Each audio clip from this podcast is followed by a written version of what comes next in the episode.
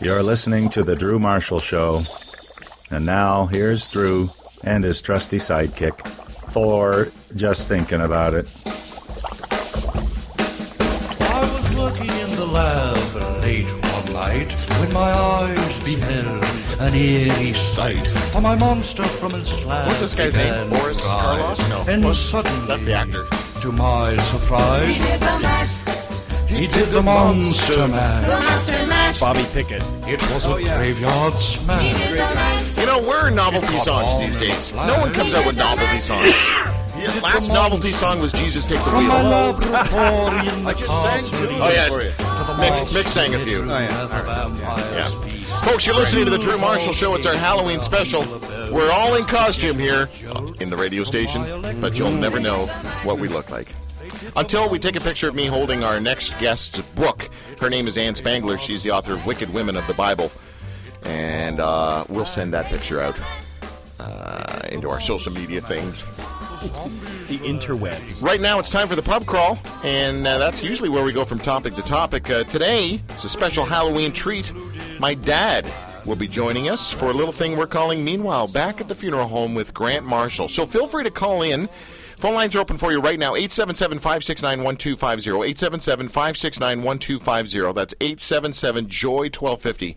Or you can contact us through uh, Facebook and Twitter uh, with questions you've always wanted to ask about what's you know what happens to your body from the moment you die through the embalming procedure and the preparation of the body for viewing at the funeral home, then burial, cremation, etc., etc., etc. Ladies and gentlemen, back on the Drew Marshall Show, the one and only Mr. Grant Marshall, ladies and gentlemen, Grant Marshall. Good afternoon, Drew. Good afternoon. Sir, how are you today? I am fine. I am fine. As they say up in the old country, and how are you now? Yes, right. Well, we're fine. Good. Good. Well, listen, uh, let's get right to it because we've got a lot of things to cover. How long were you a funeral director for? Well, forever. I'm the class of 1956. Wow. So figure out 30, lot of 60 years, I guess. How many funerals do you think you? I mean, I know this is a ridiculous question, but how many funerals do you think you've um, Well, you've been there's part of? thousands and thousands, of course. Uh, at the funeral home just in Richmond Hill, we had um, around 400 uh, burials and and uh, c- cases every year. So, and I was there for 22 years. So, you can add those up too. Yeah, yeah. Anyway, that was Well- our life's work, and uh, now we re- are we're retired and uh, enjoying retirement. Good for you. Uh, I'm not. Um, No, well, you were raised there, Drew, so you know from day one. You that was your that was your home. The funeral home was your home. yeah, I've told everyone this uh, numerous times. My first chore, because Dad came off the farm, so he made us do chores, uh, was picking up Kleenexes and petals, flower petals after funerals. That's right. And uh, then my next job would have been maybe washing cars, uh, moving caskets around, and then eventually I was, uh, you know, told to put on a suit and go out on a call, and I would be going out to various sure. uh, homicide and suicide scenes. And Uh, you would be on the end of the stretcher, and I'd be on one end, and Yeah. you'd be on the other. yep, I do. Were you heads or tails, Drew? It depend how heavy the person was. Oh, okay. So okay, let's let's go right into some of the questions I think people think and I think people want to know about. Let's say I die at home. Someone in my house dies. What do I do? Well, the very first thing you do is phone your family physician. How- You can't get a hold of them at home, though. Well, you phone them, and uh, if they're there, a, a doctor has to come. That's the very first thing. We cannot come until the doctor or a coroner, someone who is in authority, comes and pronounces you did. But wouldn't you call the cops? Wouldn't you call nine one one? Well, you could, it, but that would likely be the second call because the, here here comes the doctor, and uh, if you've been doctoring and everything seems in order and you've just passed away, well, Right. everything's fine. But So if it's a palliative situation where the doctor has been in touch with you regularly and we, you know, death was imminent, then you would have a way to contact them, probably. yes, Right. So, so then, uh, if the but if the room is in a little bit of disarray and there's pill bottles upset, and then the the doctor will say, yeah, "I think this is maybe a police matter." So now they're involved. Right. Right. Here's an awkward question, but we're doing it anyway. When you die, Yeah. do you let go of your faculties? Do you do you do you poop and do you pee? Uh, sometimes, sometimes the organs uh, are relaxed, and uh, very often you will, at, at both ends, uh, have a have a have a movement. Mm-hmm. But uh, that- sometimes that happens, and sometimes it doesn't. And if it does, well, it gets a little bit messy, obviously. Sure, sure. has to be dealt with. Okay, and then um, who comes and gets the body? We do. Uh, the the funeral director of choice will come with his stretcher, and you and I have done it, and we'll go into the bedroom or wherever the deceased is, and uh, we'll put you on our stretcher and uh, tidy up the room and uh, and leave.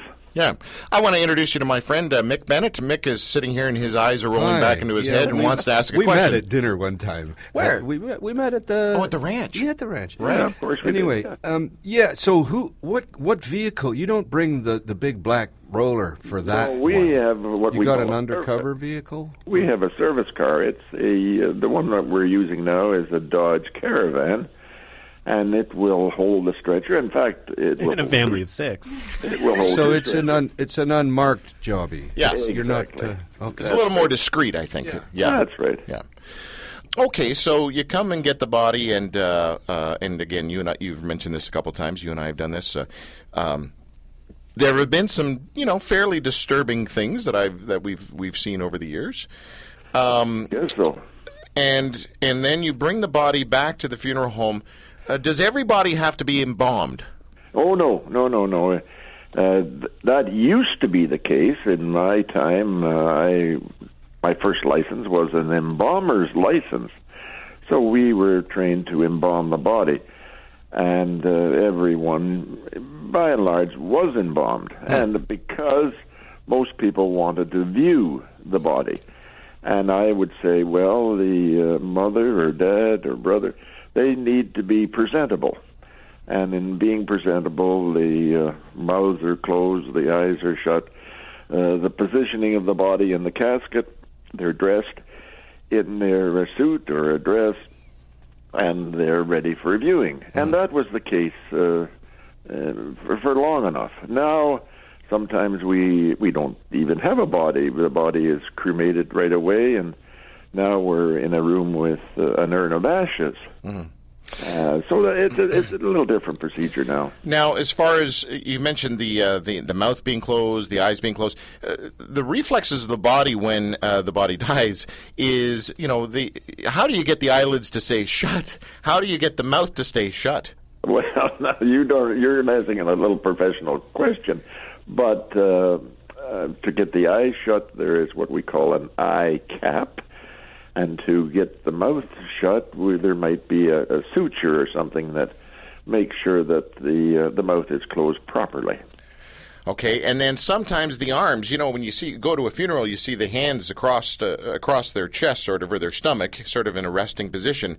But when rigor mortis sets in, you know, people don't die in a in a casket position. No, no. So how do you get the limbs to get you know up there, and then how do you get them to stay there? Well, it's almost impossible if rigor mortis is really stiff.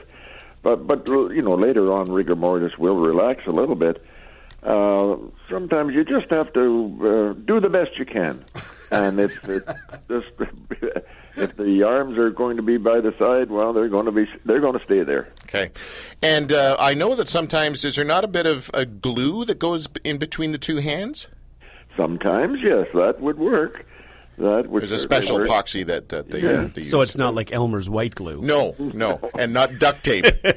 no, that's right. Just a little patch on the knuckle of one and the palm of the other, and that would do the trick. Tim, you were going to ask something. Well, two two questions, I guess. One is is um, what do you fill them with? what do you fill what with? Yeah, like you you- obviously you're going to drain their blood, Right. So you got to fill them back up. It's an embalming fluid, a solution of formaldehyde and, and other preservatives. So uh, what you have, what you put in, of course, you have to take out, and uh, the blood will be uh, uh, dispersed with, and, uh, and and an injection in. So that's how the uh, the, the embalming. does it go back into their veins, or do you just fill them up like an inner tube? No, no, you know, to, to- in, into their arteries. Okay. Arteries, arteries is the one we inject in, and vein would be the one would, that we would drain. So they push the, the basically the embalming pump, which has a Mm-hmm. mixture of embalming fluid and water, etc. Um, then you make an incision by the clavicle. You go into the artery or vein. I can't remember, Dad. In an artery. in the artery and then pushes through the entire circulatory system, comes out the vein, goes down the table, and then where does all the blood go? into the sewer system. Okay. Yeah. So- into the sewer system. Well, like hospitals and all the rest, there's a lot goes in that has to be disposed of. I suppose in earlier, earlier days, it might have been uh, dumped in the backyard, but It would have been. It would have been great fertilizer out in the fields. Nice blood and bone, right? Yeah. Like in Australia. Yeah, that's right. Well, what what about after an autopsy? Do you an autopsy? An autopsy? Um, like, do you get them back in bits and pieces, and you have to do your best to put them together and to sew them up? Them, yeah, we get them back with with usually without the organs present. They they will want to keep the uh, heart, the muscles, the stomach. So it- usually we just have an empty cavity. So, you all right there, Mick?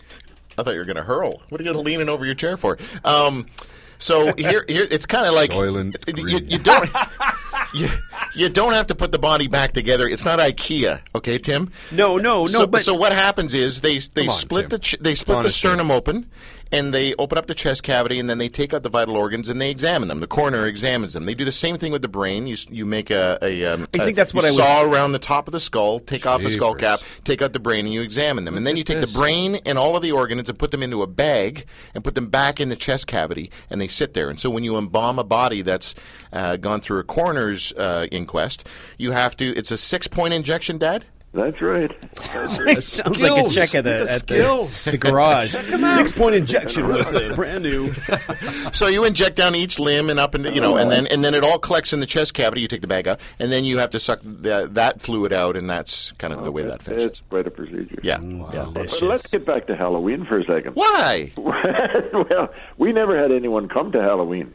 No, knock on the funeral home door and ask for candy. Nobody ever came. They always were afraid, except except Tina and Sonia, Neil's girls. Yeah, the Tina, two they would always come over and they and would- score because there'd be a ton of candy because no one else came. Your mom and I would they'd open the door and they'd have costumes and all the rest of it, and they they used to do that every year. Yeah. and even today, I think uh, Christine has two boys, Matt, uh, Patrick and Daniel, and They they'll come. probably come to the house here oh, right, I got a co- I got a question. I got to ask you two guys. Yeah, yeah. Father and son. Yes, sir. Team here. Yeah. Come on, you must have leapt up out of a coffin in front of somebody. For I have some done that. occasion. Yes, yes. Actually, my dad and I used you to play. must have gotten in trouble in the funeral. I have many times, but my dad and I used to play hide and go seek in the dark in the casket room, and I would see his glow in the dark watch.